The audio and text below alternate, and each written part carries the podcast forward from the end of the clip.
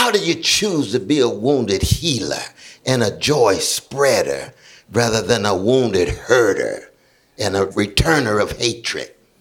That's an unbelievable spiritual struggle, unbelievable sense of trying to keep your eye on something larger than yourself. That's what our education is about. That's what paideia is about. That's what Simone Weil meant when she said formation of attention. How do you get our young students to attend to the things that really matter to make them love warriors and freedom fighters and wounded healers? How do we cultivate critical sensibility and undergo a maturation of a compassionate soul? All simultaneously. That's bona fide paideia right there. You get the right formation of attention, the right cultivation of critical sensibilities, and the right maturation of a compassionate and loving soul. You've got some exemplars. Hey everyone, you are listening to a very special episode of Sacred and Profane Love which was recorded in front of a live audience in Annapolis, Maryland, as part of the Classic Learning Test's third annual Higher Education Summit, where scholars and educators gathered for several days to discuss how tradition is not the worship of ashes, but the preservation of fire. If you are a new listener, Sacred and Profane Love is a podcast in which philosophers, theologians, and literary critics discuss how literature can help us think more deeply about love, happiness, and meaning in human life. I am your host, Jennifer Frey. I am an associate professor of philosophy at the University of South Carolina and a proud fellow of the Institute for Human Ecology at the Catholic University of America. You can follow me on social media. I'm on Twitter at Jen Frey and on Instagram at Professor Essa Frey. You can also follow the podcast on Twitter, where our handle is at Eudaimonia Pod. In this episode, I speak with one of the greatest intellectuals of our time and fierce advocate for the traditional liberal arts, Dr. Cornel West. Professor West and I discuss James Baldwin's collection of essays, The Fire Next Time, and also his debut novel, Go Tell It on the Mountain. I hope you enjoy our conversation. All right, good evening again. I, I am so excited for this next part, uh, a podcast I love. There's actually only two podcasts. Spencer Klavan, where are you at? He may be out here right now. Uh, two podcasts I listen to on a regular basis, which is Young Heretics, because you got to listen to Young Heretics, Spencer Klavan, uh, and then Sacred and Profane Love, which is the podcast that Jen Frey hosts. Uh, awesome, top 1% uh, globally podcast. Um, and then, really, truly, uh, America's top uh, public intellectual, the one and only Dr. Cornel West. Uh, so this is going to be an amazing, amazing conversation. Uh, thank you both so much for being here. Thank you both so much for believing uh, in CLT as well and putting your names behind what we're doing here. Uh, Dr. Frey, I will turn it over to you. Okay, thank you very much. Well, welcome everyone to a very special episode of Sacred and Profane Love. Uh, the title of this episode is James Baldwin is Bringing the Fire in light of our theme for this gathering. And for my listeners, we are at the um, Classical Learning Test Higher Education Summit. So we've been uh, talking about higher education, and I run this podcast. I am not a professional podcaster, I'm a philosopher, a professor. So why do I do this podcast? Well, I like having these kinds of conversations. So it's selfish in a way. These are the kinds of conversations that give me joy. But I really wanted to model intellectual friendship and intellectual joy for students. Because I think when we talk about why you should study the liberal arts, we give all the wrong arguments, or we tend to give all the wrong arguments.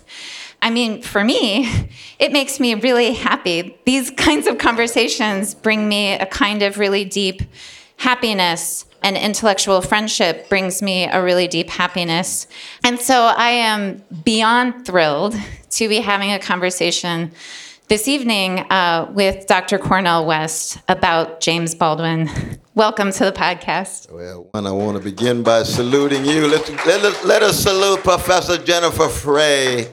Wonderful work that she does, University of South Carolina and, and University of Chicago and the backdrop, University of Pittsburgh, and trying to bring together the relation between both the existential, the spiritual, but the intellectual at the center and with that sense of joy. And that joy is a hard thing to find among professional managerial class. It is. but we do want to salute Brother Jeremy, Jeremy Tate. I mean, he's he's one of a kind. He's one of a kind. Let's give it up for Brother Jeremy Tate. He's got such a magnificent spirit in what he's doing with the classical but thank you so much for having me. Yeah, well, it's it's truly my pleasure. So we are going to be talking about James Baldwin. Specifically, we're going to be talking about The Fire Next Time, which was a collection of two essays, and then his his first novel, which is Go Tell It on the Mountain, which I think is a masterpiece, but I'm very interested in what you think about it. Now, I, I first read James Baldwin in, in high school, and it basically blew my mind mm. because I'd never encountered writing like that. And, and it really had a, a profound impact on me. And one of the first fruits of reading James Baldwin was that I realized I really need to read the Bible because it was such biblical writing. Absolutely. And and but it was also like really cool. And I thought those were probably totally incompatible. so it just I just admired him so much as a writer and coming back to him now obviously much older now. We won't talk about how much older, but the thing that really strikes me about him now is how he's kind of struggling to navigate the different pressures between the sort of the pressures and demands of art on the one hand and activism, politics on the other. But I just want to invite you to say, you know, when you first encountered him, what it was like, what it's meant to you in your career. Yeah, well, James Baldwin's one of those figures who not just radically unsettle you, but they, he can turn your world upside down. Uh, I began responding to Baldwin uh, with a critique, if not an indictment, because when I first read Baldwin, he, he would say over and over again, I didn't find love in the church. That's right. And then he moves in an Emersonian direction. He says, and I speak based on my experience. I said, yes, I speak based on my experience. I found unbelievable love in the church. And so I knew that he and I, both on the chocolate side of town, black church tradition, were still looking at the world in part through different lens. Very different lens. Now, we know James Baldwin's favorite American novelist was a genius named Henry James. Henry James wrote a letter to a near genius named Robert Louis Stevenson, January 12, 1901. He said, No theory is kind to us that cheats us of seeing. No theory is kind to us that cheats us of seeing. And as a kind of literary disciple of Henry James, Baldwin's going to be true to his experience, I have to allow the lens through which he views the world to unsettle my world so that the love that I received in the West family, Irene and Clifton and Cynthia and Cheryl and Clifton and Shiloh Baptist Church and Reverend Willie P. Cook and Sarah Ray, my vacation Bible school teacher, and Deacon Hinton, those were love warriors. I said, Brother Baldwin missed out. I feel so sad for him. And now I've got to learn. I've got to humble myself. And see, and he then lays bare this hatred, this envy, this resentment that he picked up in Harlem in that Pentecostal church. And I have to say to myself, lo and behold, like any other group of human beings, like any other tradition, any other community, any other heritage, there's a variety of different lenses through which people view the world. All notions of homogeneity are pushed out. And as I got deeper into Baldwin, I began to see, whew, this brother is a Socratic prophet. And that's a rare thing because a prophet begins with tears, and Socrates never sheds a tear. But Socrates has an intellectual integrity that's, that is boundless. So Baldwin enacts a tear soaked critical self examination and self interrogation and self scrutiny. Socrates engages in unbelievable self scrutiny, no tears. And you say, hmm, that's fascinating. It brings together the best of the Socratic legacy of Athens and the prophetic legacy of Jerusalem in Baldwin, flowing through him. So, on the one hand, agony, anguish, sadness, sorrow. On the other hand, trying to learn how to see things more broadly and more clearly and more honestly. But the connection between trying to see more deeply and clearly with trying to feel more honestly and authentically. And, and Baldwin, we all remember the critique of James Baldwin of Richard Wright. The problem with Richard Wright is that when he looks at black culture, he sees self hatred and self violation and self destruction. Then Baldwin presents his novel, and you see a whole lot of self hatred, a whole lot of self violation, a whole lot of self destruction. And Richard Wright says, Welcome to the club, Jimmy. but that's not true for Zora Neale Hurston. No, it's not true for Toni Morrison. Now, we also know with Baldwin that he becomes a kind of what I would call democratic saint. Now, Brother Robbie's absolutely right that E.M. Cioran says that a saint ain't nothing but a sinner who looks at the world through the lens of the heart. And Baldwin is a democratic saint because when he looks at what he sees as American democracy, rendering him marginal and his people dehumanized and debased, it cracks open his heart. And it almost enacts the word that Shakespeare created heartache. Never used English language until Shakespeare came along. Heartache.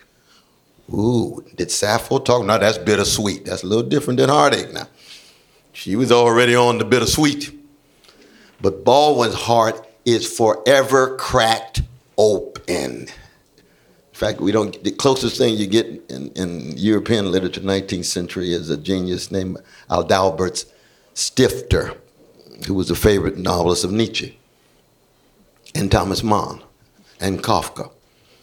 And, and Stifter is every novel, every story, his heart is just overflowing with sadness and sorrow. You can understand why Nietzsche loved it. and Baldwin is able in that way to unsettle us on all of these different registers. The problem these days is that Baldwin is too confined to just the political terrain. So if you read Baldwin just tied to the political terrain, you're going to miss so much of his richness and his his deepness. I mean, another way of looking at him as I continued to read Baldwin was to see him as a culmination of the Emersonian tradition in American culture, which is one of self reliance, self trust, which is one of Montaigne. Emerson wanted to be the American Montaigne. He, he couldn't do it. We, we Americans fall short. Uh, um, but he's moving in that direction. He's wrestling with Montaigne in that representative men uh, essay, you see.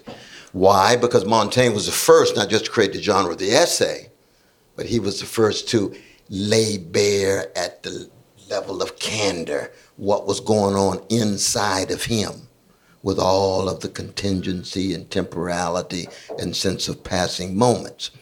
And Baldwin is very much tied to this sense of always beginning with himself in a self critical mode. He's been criticized, in fact, for saying everything he wrote was just a version of what was going on inside of him.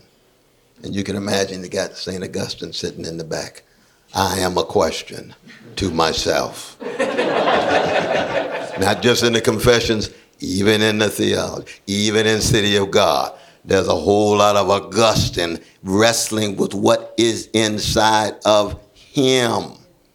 And it's partly because he understood that it goes back to Paul, actually, our Jewish brother Paul Roman citizen and Jewish brother Paul, this sense of being so candid about how the hounds of hell are forever unleashed on the battlefield of each and every one of our souls of greed, of hatred, of envy, and resentment. And so, uh, in that sense, Augustine becomes very modern. Mm-hmm. Paul becomes very modern. And all the modernist fetishizing of subjectivity needs to be called into question and say, well, just read some epistles by this particular Jewish brother tied to a Palestinian Jewish brother who means the world to many of us. But then that unleashing of that tradition of Jerusalem and all of its various voices, connected to those voices coming out of Athens and Rome and Paris, and it's not just it goes on. It's Timbuktu, it's New York, it's Paris, it's Weimar, it's Tokyo, and so forth and so on. But the dominant orientation of a Baldwin is so rooted in what has been lacking in American culture for the last oh, hundred years or so, which is genuine biblical literacy. Right. Yeah. I mean, he's a very spiritual writer. Absolutely. And it's, I mean, you really, and this was something that struck me. I was raised an, a nun, so I was raised without religion. None and N O N E, as in oh, no religion. That's a. Oh, oh, I, I missed that. I, that's a demographic term. I missed that. I, I heard N U N. And he said no. no religion. I said, oh, this is no. complicated. This yeah. is complicated no, no, I'm just very Gen X. So, uh, anyway, and it just struck me right away. I mean, all of the metaphors and and and all of the language, but not just the Bible, but also the language from the Black spirituals. I mean, there's something very musical about his writing that really just hits you. It's very powerful. And he's also a spiritual writer in that he struggles so much with spiritual issues of you know the human person and what is the sense and meaning of our life what is freedom what's the relationship between knowledge and freedom i mean it seems to me but obviously i want to know what you think but it seems to me that like for baldwin the goal the main goal was truth and the and the master virtue was honesty and and maybe courage, fortitude. You know, he always talks about endurance and just this need to to tell the truth because without the truth, we can never be free. Well, I think you're absolutely right. Remember, he begins his first collection of essays. I want to be an honest man. And he drops the mic. Then he adds, I want to be a writer. Then he adds, and I want to endure like Hemingway. Well, that was, you know, back in the 50s. We no, Hemingway's not T.S. Eliot, so. Uh, Hemingway's no James Joyce. Let's just be honest about that. We love you, Ernest. Uh, uh, but in that, in those days, that was the highest exemplar. You see. But you know, there's a wonderful moment in the great uh, Rabbi Heschel's last book that he finished right before he died, called A Passion for Truth and it's very much on Baal Shem Tov and on the Kotzker, the uh, skeptic who went off in a cave for 20 years because he gave up on humanity in many ways. But he ends the book the last, the next to last essay that Kierkegaard writes on why he's upset that honesty was never named a virtue in Christian life. Because honesty is not the same as faith and hope and love. It just is. And for Baldwin, again, he's running back and forth between this rich prophetic legacy of Jerusalem and Socratic legacy of Athens with his modern interlocutors, especially Henry James and Hemingway. Every once in a while, little Andre Gide. But honesty is something that he gets through his own existential struggle of wrestling with the bombardment of hatred coming at him. In the broader sense, he comes from a people who have been so chronically hated for 400 years. That's what the richest legacy of white supremacy is. And it's manifest in his father. We know both from the novel and his own life. The stepfather, David. Yeah, that telling was him he's ugly every day with his eyes and his skin color and so forth and so on. And Baldwin has to find something to fall back on. And what he falls back on is the deep sense of piety, not religious piety. When he, after he leaves the church, he's still deeply tied to piety, because piety is fundamentally about remembrance, reverence, and resilience. And you can be secular. John Dewey talks about natural piety. Santayana talks about natural piety. The sources of good in your existence from your move from your mama's womb to tomb. That's remembrance. That's reverence to something bigger than your ego. That allows you to be resilient in the face of a whole host of forms of bombardment, like those hounds of hell, greed, hatred, envy, resentment coming at us every day as human beings in a variety of different sources. And Baldwin's honest, candid wrestling with himself. And in that sense, it actually cuts deeper than Socrates, because you don't really find out too much about Socrates' relation to Xanthippe or his sons. Or why, when she's crying, he pushes her out of the room. Oh, do these tears frighten you, Socrates? I thought you were courageous. Uh, maybe you never really loved somebody. You never shed a tear. We won't go into that right now. But the, uh, but, but, but, but, but, for, but, but for Baldwin, he wants to hold on to the best of Socrates. And then he wants to out Socratize Socrates. He wants to criticize Socrates and say, when I turn to Hebrew scripture, I see tears. Something deeper is going on there with these oppressed people who make a covenant with a God that tells them that for you to really be true to me, you have to spread hesed, you have to spread some steadfast love and loving kindness to the orphan and widow and the godless and the fatherless and the motherless. You're going to have to learn how to open yourself and be candid with yourself. You're going to have to understand your own inadequacies, the humility that Brother Robbie was talking about, and be openness to something called grace that Augustine would make so much of. Now, we Protestants, of course, you know, push it pretty far with Karl Barth and Bonhoeffer and others. So the grace becomes such a capital G that it tends to cast a shadow on everything. Uh, and we have to be, I think, a bit critical of that as well. But the uh, uh, but but the, the, the honesty that you get in Baldwin, you know, when he says over and over again, you know, mirrors lied to us. Mirrors lied to us. There's a taint of mortality in lies. That's one of his favorite lines that he gets from Joseph Conrad's Heart of Darkness of 1899.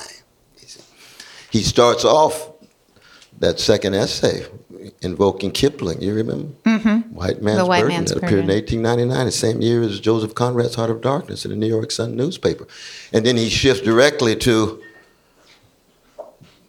Down by the Cross Yeah. Down by the cross, back to the biblical literacy that, that you talked about. And what does that cross really mean for him? So when I teach Baldwin, uh, when he talks, beginning with down, with down by the cross, I start with Johannes Sebastian Bach's St. Matthew's Passion of 1727. You see, the lament of the women what, it, what that cross is really about in terms of not just suffering, because suffering can be so easily fetishized these days and commodified, but its connection to rejection, shame, humiliation, and then the possibility of bounce back. So it's a stage in the passion. And Bach, being a good Lutheran that he was, but of course his genius can't be reducible just to his his his, his, his Lutheranism, uh, means then, oh, there's Baldwin now. Were you there when they crucified my Lord? Listen to Mahalia Jackson sing that song, and see how it resonates with Bach's St. Matthew's passion. I'm not talking about St. John because that's got that ugly anti-Jewish hatred shot too much in it that needs to be radically called into question. But ooh, when he gets three years later to Matthew, oh, Bach's got something profound happening in terms of what that cross, down by the cross.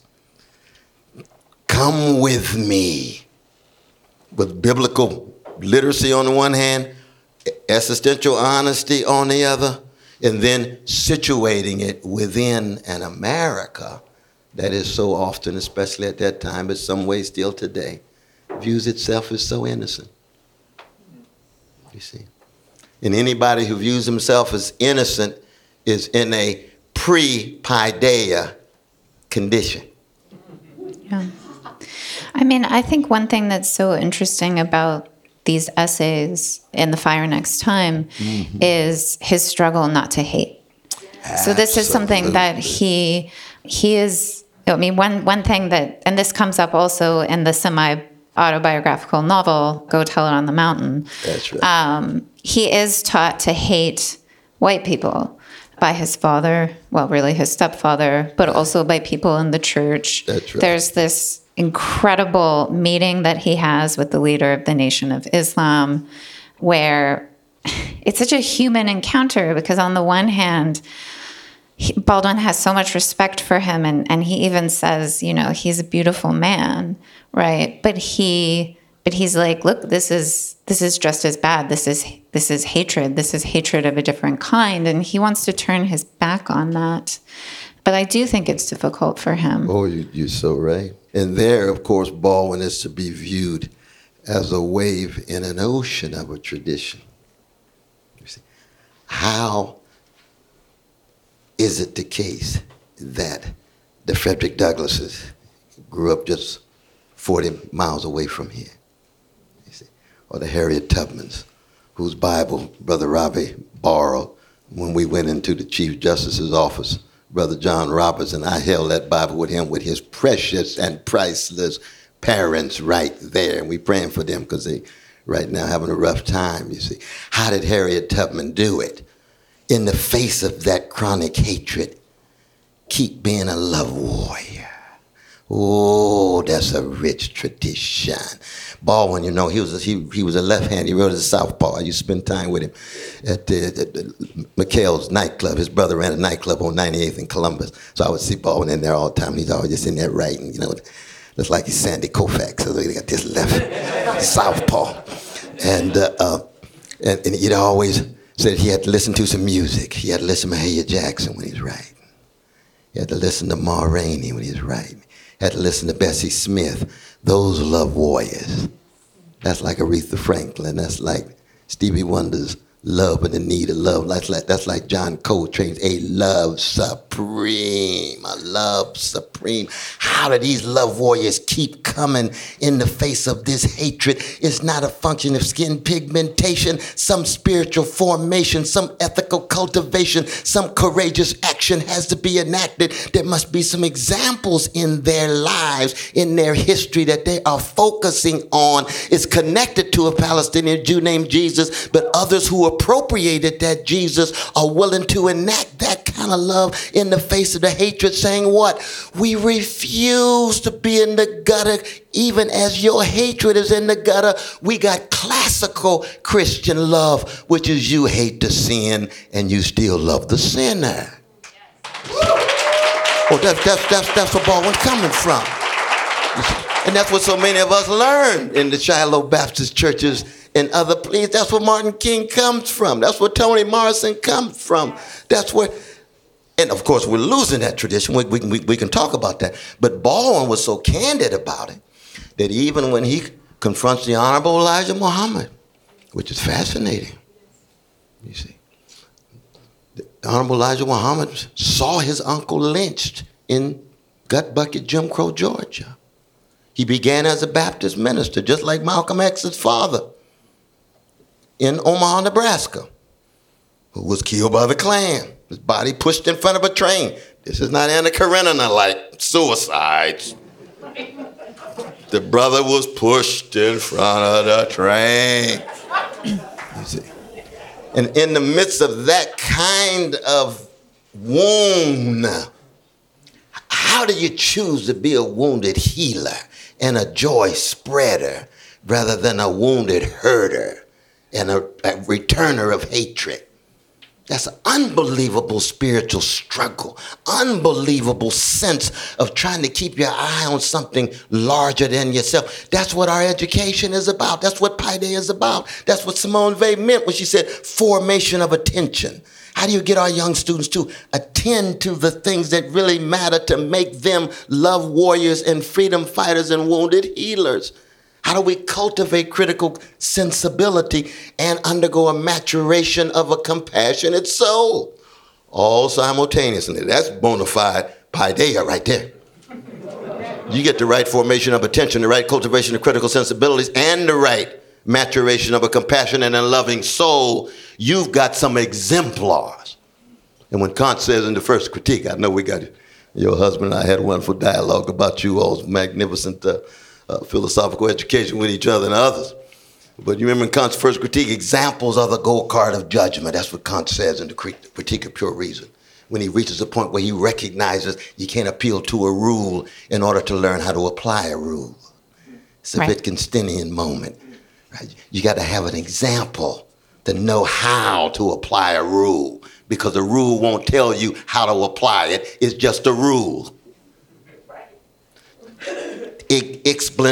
exemplarity.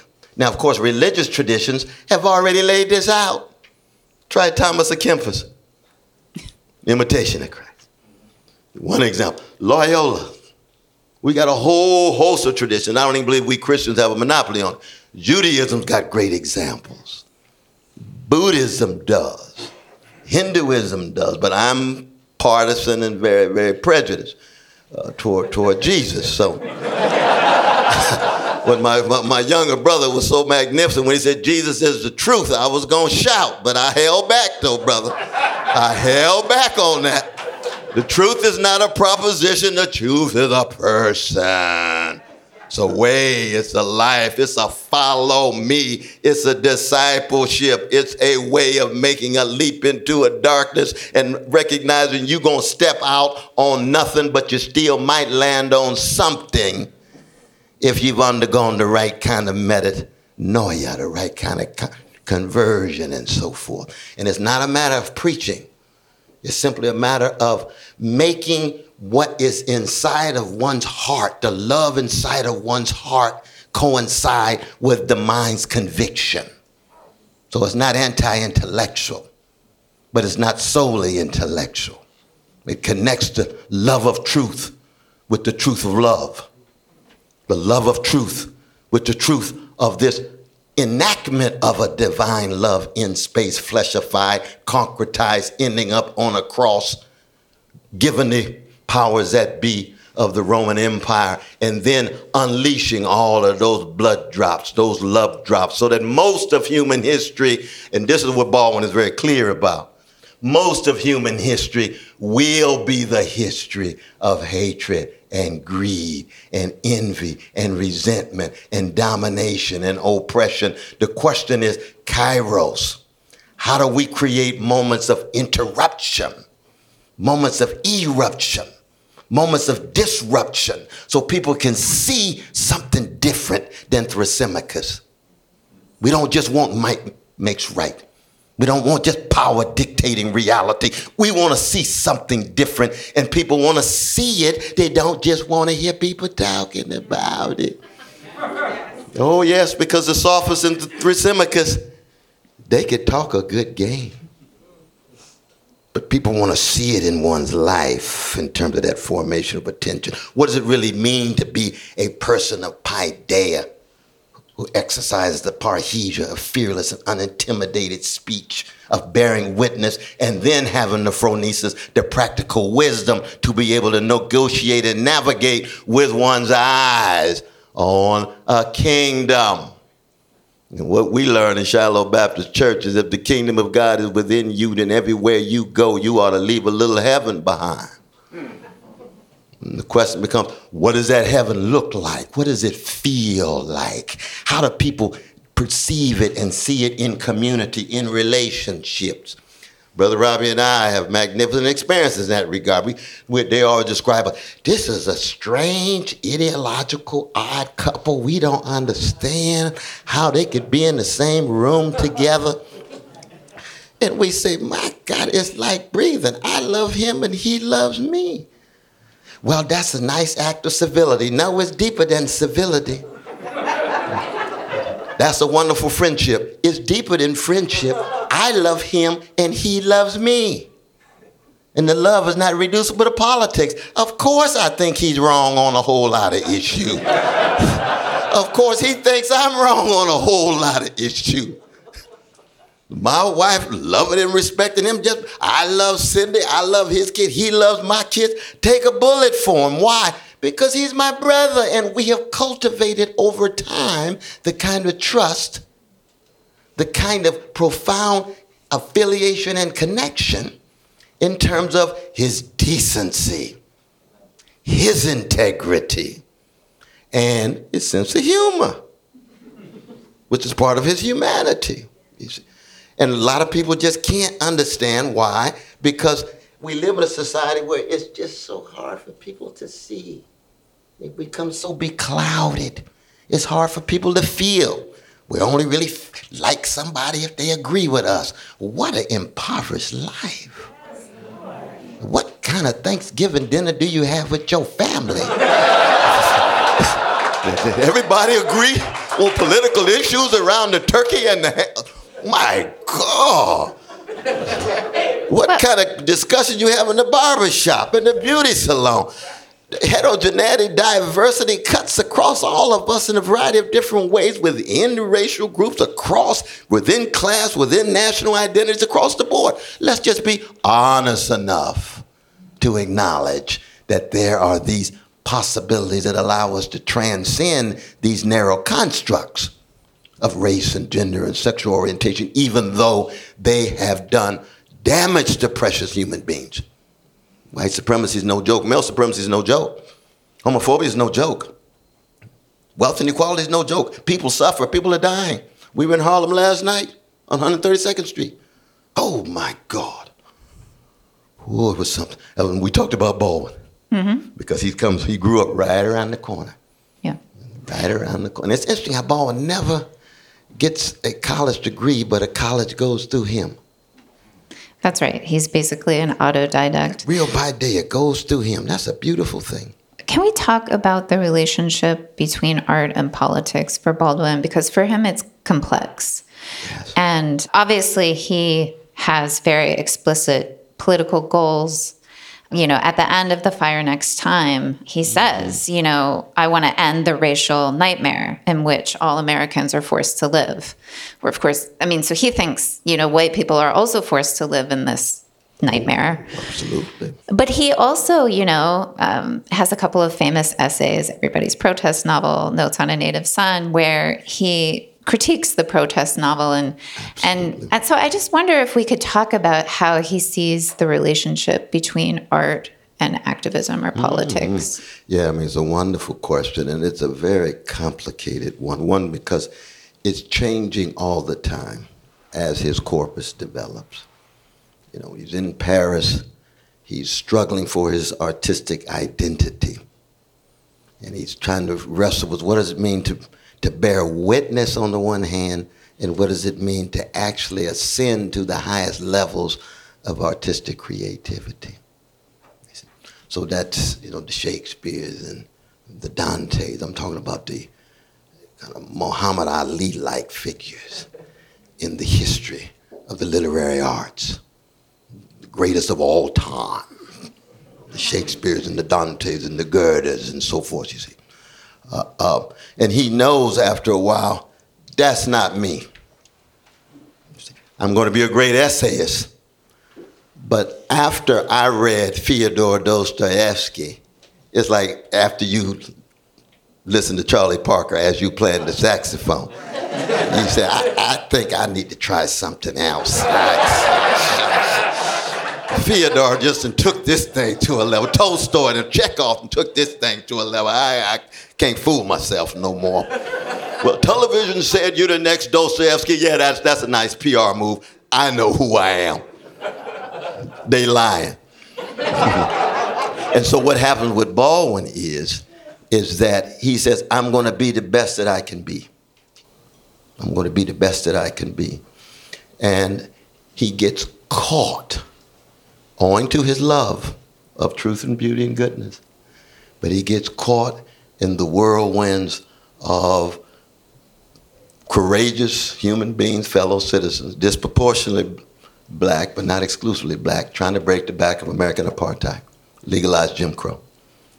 And he says, I'm going back to the belly of the beast. I'm going back to the South. And going back to the South, he gives us so many novels. We've got so many different uh, um, papers of novels he couldn't finish because he went back into the South. And of course, going back in the South meant what? Willing to give up your life. He was ready to die.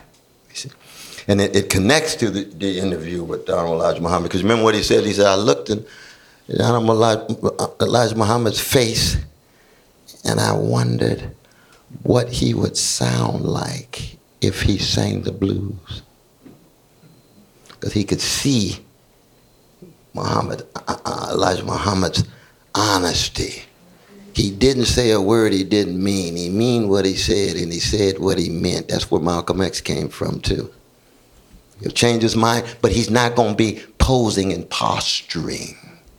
He's, he's not going to be just putting on the mask and using as a way of weaponizing their careers and so forth. He gonna be honest, or what Ashford and Simpson call the real thing. This is where we are. This is where I am.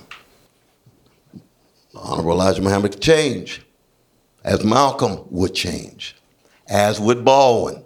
But Baldwin says, I like that sense of honesty. Can I be that? Yeah, well, I, I mean, I think just to pick up on that, I mean, mm. I think his main critique of the protest novel, so like his, you know, the archetype of the protest novel is Uncle Tom's Cabin, is that it's untruthful because it was written explicitly with a political aim, right? So the aim wasn't to reveal truth about the human person, the human condition, but to convince people of something, namely that right. slavery is horrible. Right. Which to Baldwin is like, well, I mean, that's just obvious. You don't.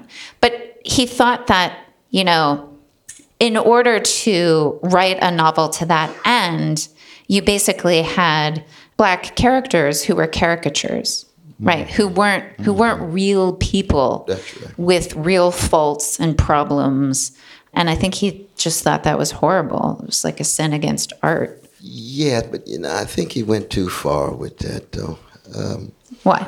Because our world is, you know, big enough for a whole lot of different kind of people. Lawrence Welk has a role to play. Bubbles and all. Bubbles and all. We don't. He don't have to be Arnold Schoenberg, you know. Uh, uh, see, part of what Baldwin was saying was he was creating a space for himself as a writer against a super ego, against a father, against a mentor, Richard Wright. And you read Native Son, nobody can say that Richard Wright was not in some sense telling the truth. Bigger Thomas does have certain truths. The problem was, and this is where Baldwin was right, that he blurs into a stereotype in order to be used as a weapon against the sleepwalking of the large numbers of vanilla brothers and sisters. Well, that's called protest literature. There's a role for that. That's not Dante, that's not Shakespeare, that's not Flaubert, but there's a role for that. It's called polemics. And so we got to be more jazz like and say, you know, there's a lot of different kind of people out there playing different kind of roles and functions and sometimes you need some of these protest folk who are not going to render the richest humanity of a figure because that figure is being used for a larger polemical end and aim. Mm-hmm. and, and, and of course baldwin himself would end up writing some protest literature too where just like the self-hatred and self-violation and self-destruction oh here it comes again. Welcome to the club of humanity brother Just welcome to. But why is that also important? It, and this is where I think the, your point is a profound one. That sentimentality is a form of blindness that doesn't allow us to see the depth and scope of our humanity.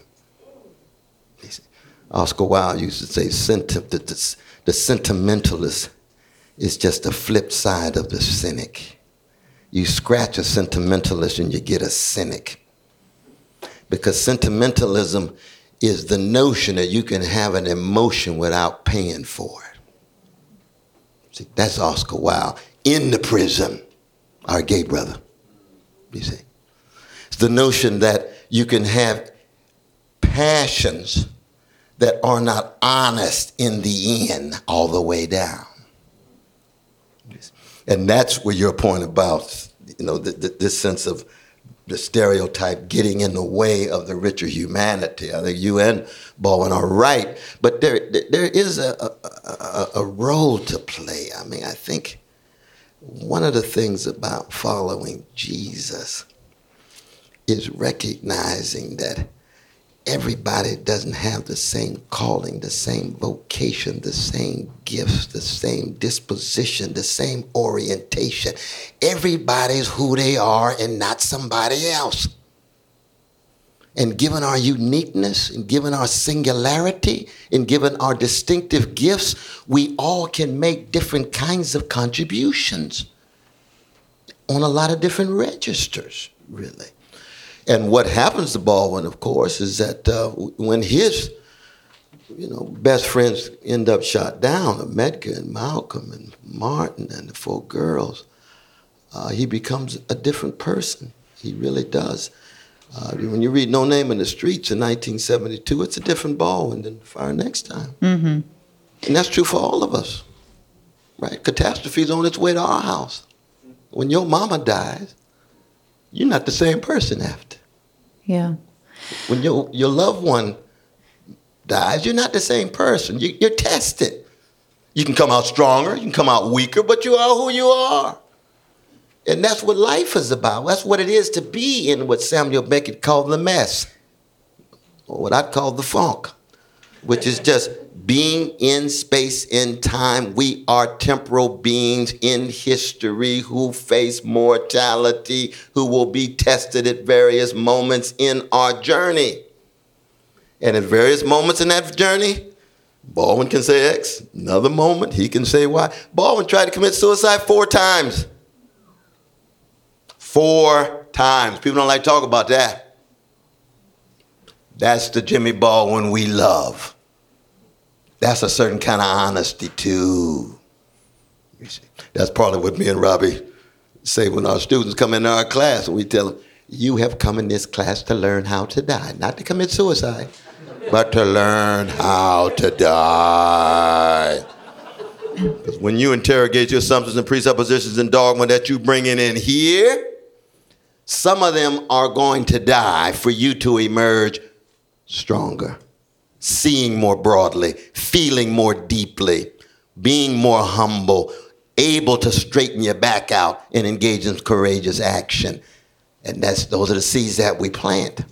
And you all, of course, are all living examples of the seeds you plant.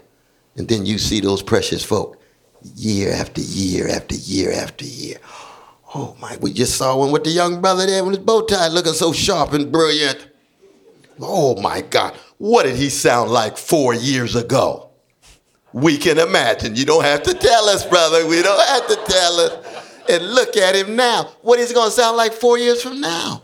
Continually undergoing paideia, continually undergoing that growth and maturation, broadening, and yet knowing that you have to have some resources to deal with crisis and catastrophe individual, global, nuclear, ecological, social, political, but know that the resources are going to be there so you will be able to endure. And that's what Baldwin wanted to do. He wanted to endure. Yeah, he did.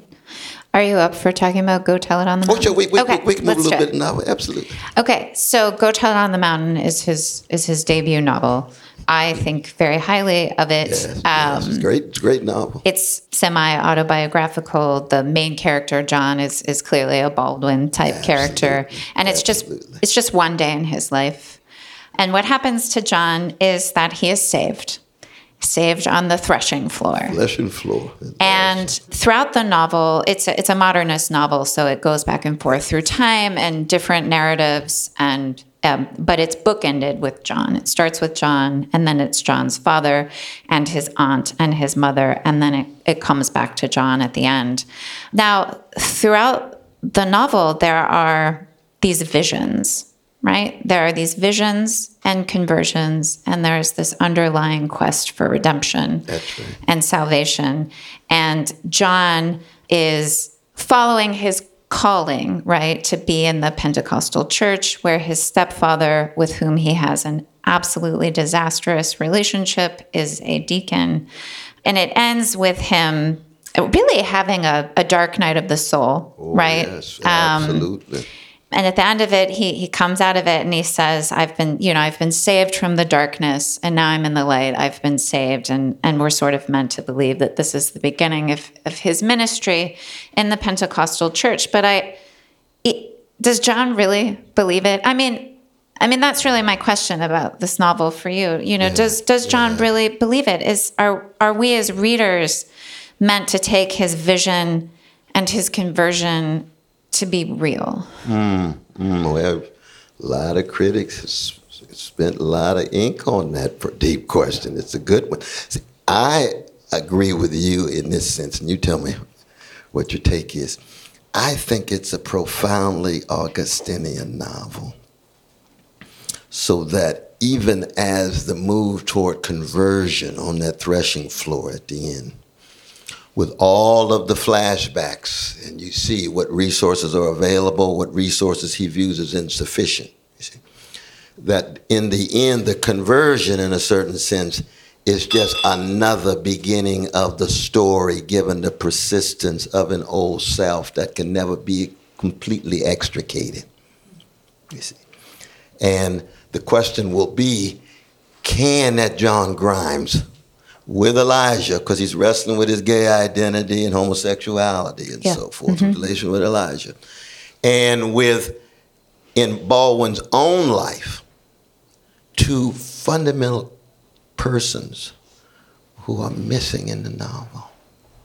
One was a white sister named Beale, Mrs. Miller, who was his teacher Right. who would take him to the museums, take him to the Broadway to see the Rodgers and Hammersteins. Unfortunately, he didn't get a chance to see the Genius of Sondheim as a youth. That probably helped things out a lot. Uh, uh, but he, he saw the early wave of American theater. It's not too deep and rich until Sondheim gets in there and turns it upside down. But it takes him to the plays of Shakespeare and Tennessee Williams and Arthur Miller and, and, and, and, and Lorraine Hansberry. Of course, he and Lorraine are so close, very, very close.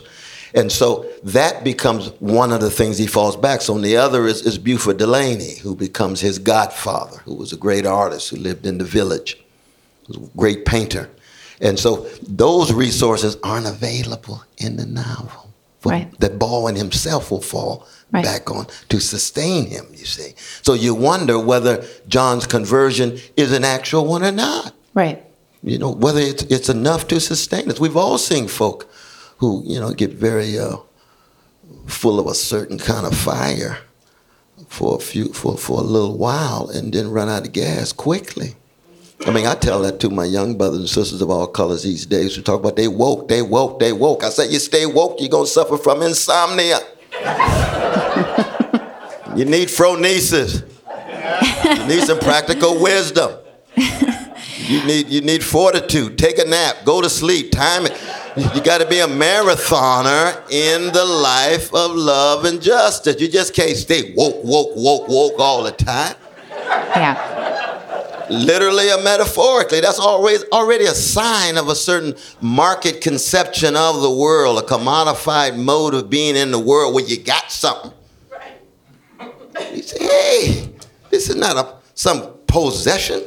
Nobody possesses truth. You're in quest of truth. You're humble in the face of truth. When you fall in love, you think you got love. You got your love part of me, and I hit to fall in love. I don't got what we like the song "I Got You, Babe" by Sonny and Cher, but but I, this. No, no, we are a twosome in a journey with unbelievable joy and love and something that's new. But we know we living in the world of the mess, the funk, the greed, the fear, the hatred, and it runs through every human soul.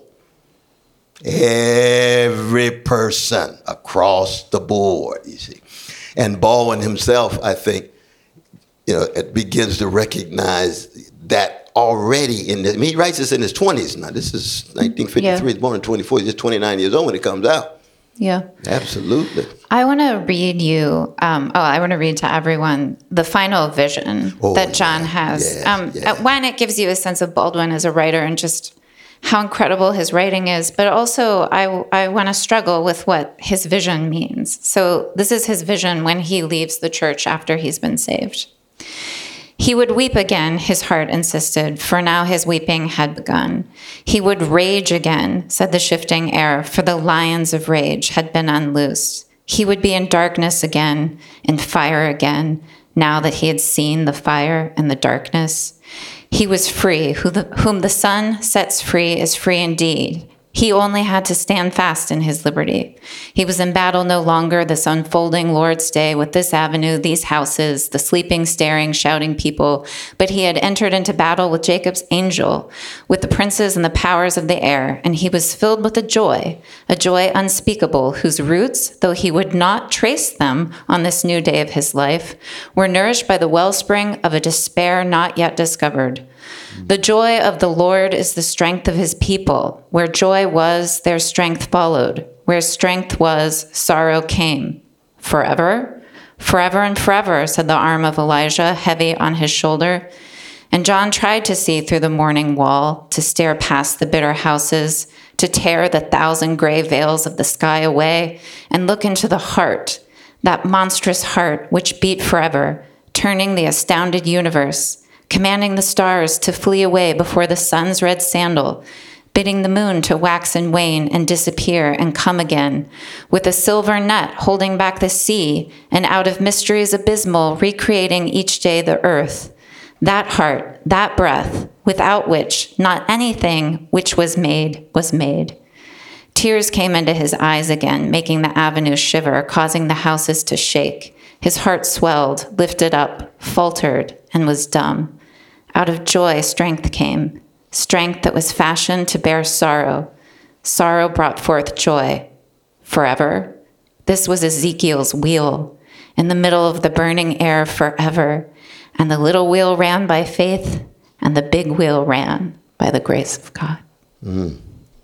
Yeah, that's our brother. Tormented, tortured, beautiful, full of rage. In many ways, speaking for all us, I just think that it's hard to be convinced that that particular John is going to be equipped enough. You know what I mean? It's, it's um, I mean, Shakespeare says ripeness is all. Nobody's born ripe. And the question becomes at what point do we come ripe enough that we can endure with the level of arete, of spiritual and moral excellence and greatness that we're aspiring to? Not so much as an ideal. I think that's much more of a secular discourse. Jesus is not about ideals. The kingdom of God is not an ideal. It's a force and a reality that intervenes, realized, and enacted over against the hounds of hell. So in that sense, it's always already existential. It's Kierkegaard. I know Brother Soreen is probably here somewhere. And there he is. He, he's named after the great Søren Kierkegaard. You see, he already got a jump start in life. no, indeed, indeed, indeed. But, but Baldwin is taking us to that zone. That's existential. That's not Kantian ideals or regulative ideals and principles and abstractions and so forth. You see, but at the same time, I'm just not convinced. Really, I um, when, when I read that, it reminded me of the um, the other great Christian poet in the English language of the 19th century. We, we had Hopkins. I think he's probably the greatest Christian poet. But it's it, Elizabeth Barrett Browning. Mm-hmm. It's no accident that Du Bois and Souls of Black Folk refers to her twice in the epigraph. She's the only author who's referred twice because of her father's 10,000 acres in Jamaica making money on the slave trade, and she becomes a leader in the abolitionist movement. But she used to say, she said, as a writer and as a person, I want to give people the sense of the saturation of Christ's blood in my soul so that when I write, they can hear my cry in response to the sphinx of the ceaseless wailing of humanity to transform agony into what, what, what Dostoevsky calls the joy, that sorrowful transformation into joy that you're getting, Brothers Karamazov. Flannery O'Connor is one of the few Americans who understood that. Toni Morrison is one of the few, both of them Catholic. So much for we Protestants. Catholics don't have monopoly either, but it just there's no accident that both of them are wrestling with that incarnationalist conception of the world, that sacramentalist conception of, of human existence, you see. And to have that blood saturating and then manifest in a cry of heart, mind, soul in response to the ceaseless wailing, the tears that never stop that Beckett talks about in Waiting for Godot the overflow of tears. Every generation never stops, ceaseless suffering, and yet not allow that to have the last word. See, that's Elizabeth Barrett Browning, wrestling with all of the disease every moment of her life and stealing away with Brother Robert to go to Italy, giving up everything. That to me is a stronger armament, put it that way, than what I see in John. Mm-hmm. And it's ironic because the black, uh, the best of black culture has more armament than what you see in John. That's well, where Fannie Lou Hamer comes from. You see, Fannie Lou Hamer, ironically, is closer to Elizabeth Barrett Browning than John Grimes in terms of what's going to sustain her in her confrontation with catastrophes and crises and evil. And yet she's going to be on the love train. She's going to be loving her way through the darkness. Can John love his way through the darkness? You think so? I, I mean, I think it depends on how we interpret what Ezekiel's wheel represents yeah, here. Yeah, yeah, yeah. And whether or not it comforts him or terrifies him. Absolutely. Absolutely. But I just will note that this last line is uh, straight from, you know, a slave spiritual, as as many of his oh, best lines are. Absolutely. Um, yeah, the uh, I mean the the music of the black churches throughout his writing. Okay, last question because of time. Do you think that Baldwin's works belong in the canon of American letters? And if so, why? Should we be reading Baldwin in a great books oh, education? I mean, I'm not, you know, so concerned about just the uh, the canon or the pantheon because, you know, Sam Cooke and Curtis Mayfield, Sly Stone never won a Grammy. Milli Vanilli won two. So I mean, so That's the question point. becomes, you know, you know, we, we need to talk about canons. We need to talk the pantheon and so forth.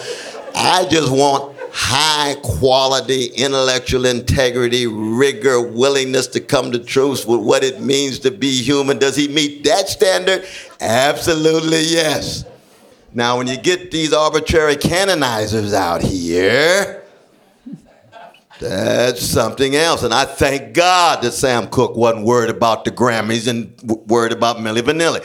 Pearl Buck won the Nobel Prize. Did Tolstoy, Proust, Joyce, Conrad, no, love you, Pearl. what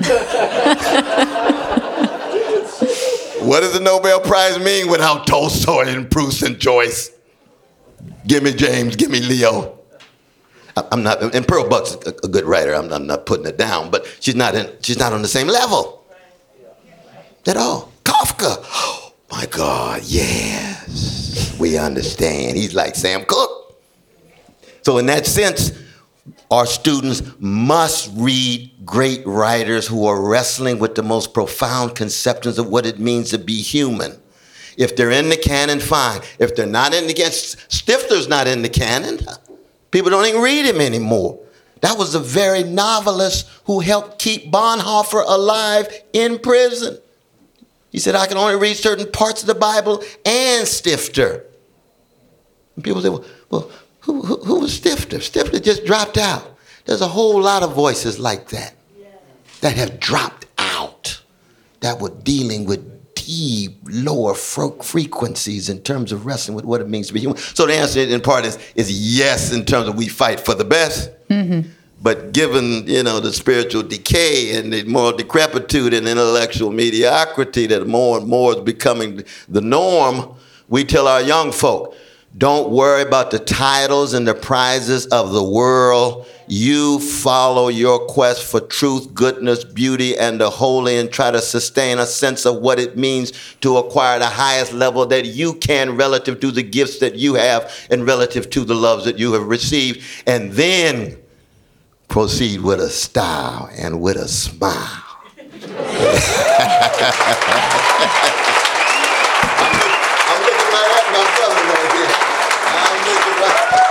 looking right at my brother right.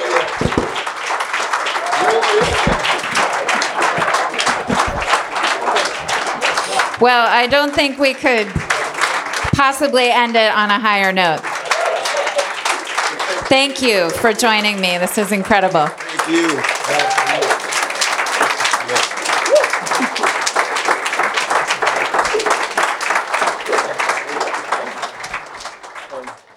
You have been listening to Sacred and Profane Love, a philosophy and theology podcast that is generously underwritten by the Institute of Human Ecology at the Catholic University of America and produced by Catholics for Hire, a group of young Catholic digital content freelancers. If you enjoy this podcast, please consider supporting us on Patreon. You can just go to www.patreon.com slash eudimoniapod to become a monthly patron. For our next episode, I'll be joined by Professor Fritz Bauerschmidt to discuss Graham Greene's The Heart of the Matter. Until then, friends, be well and keep reading.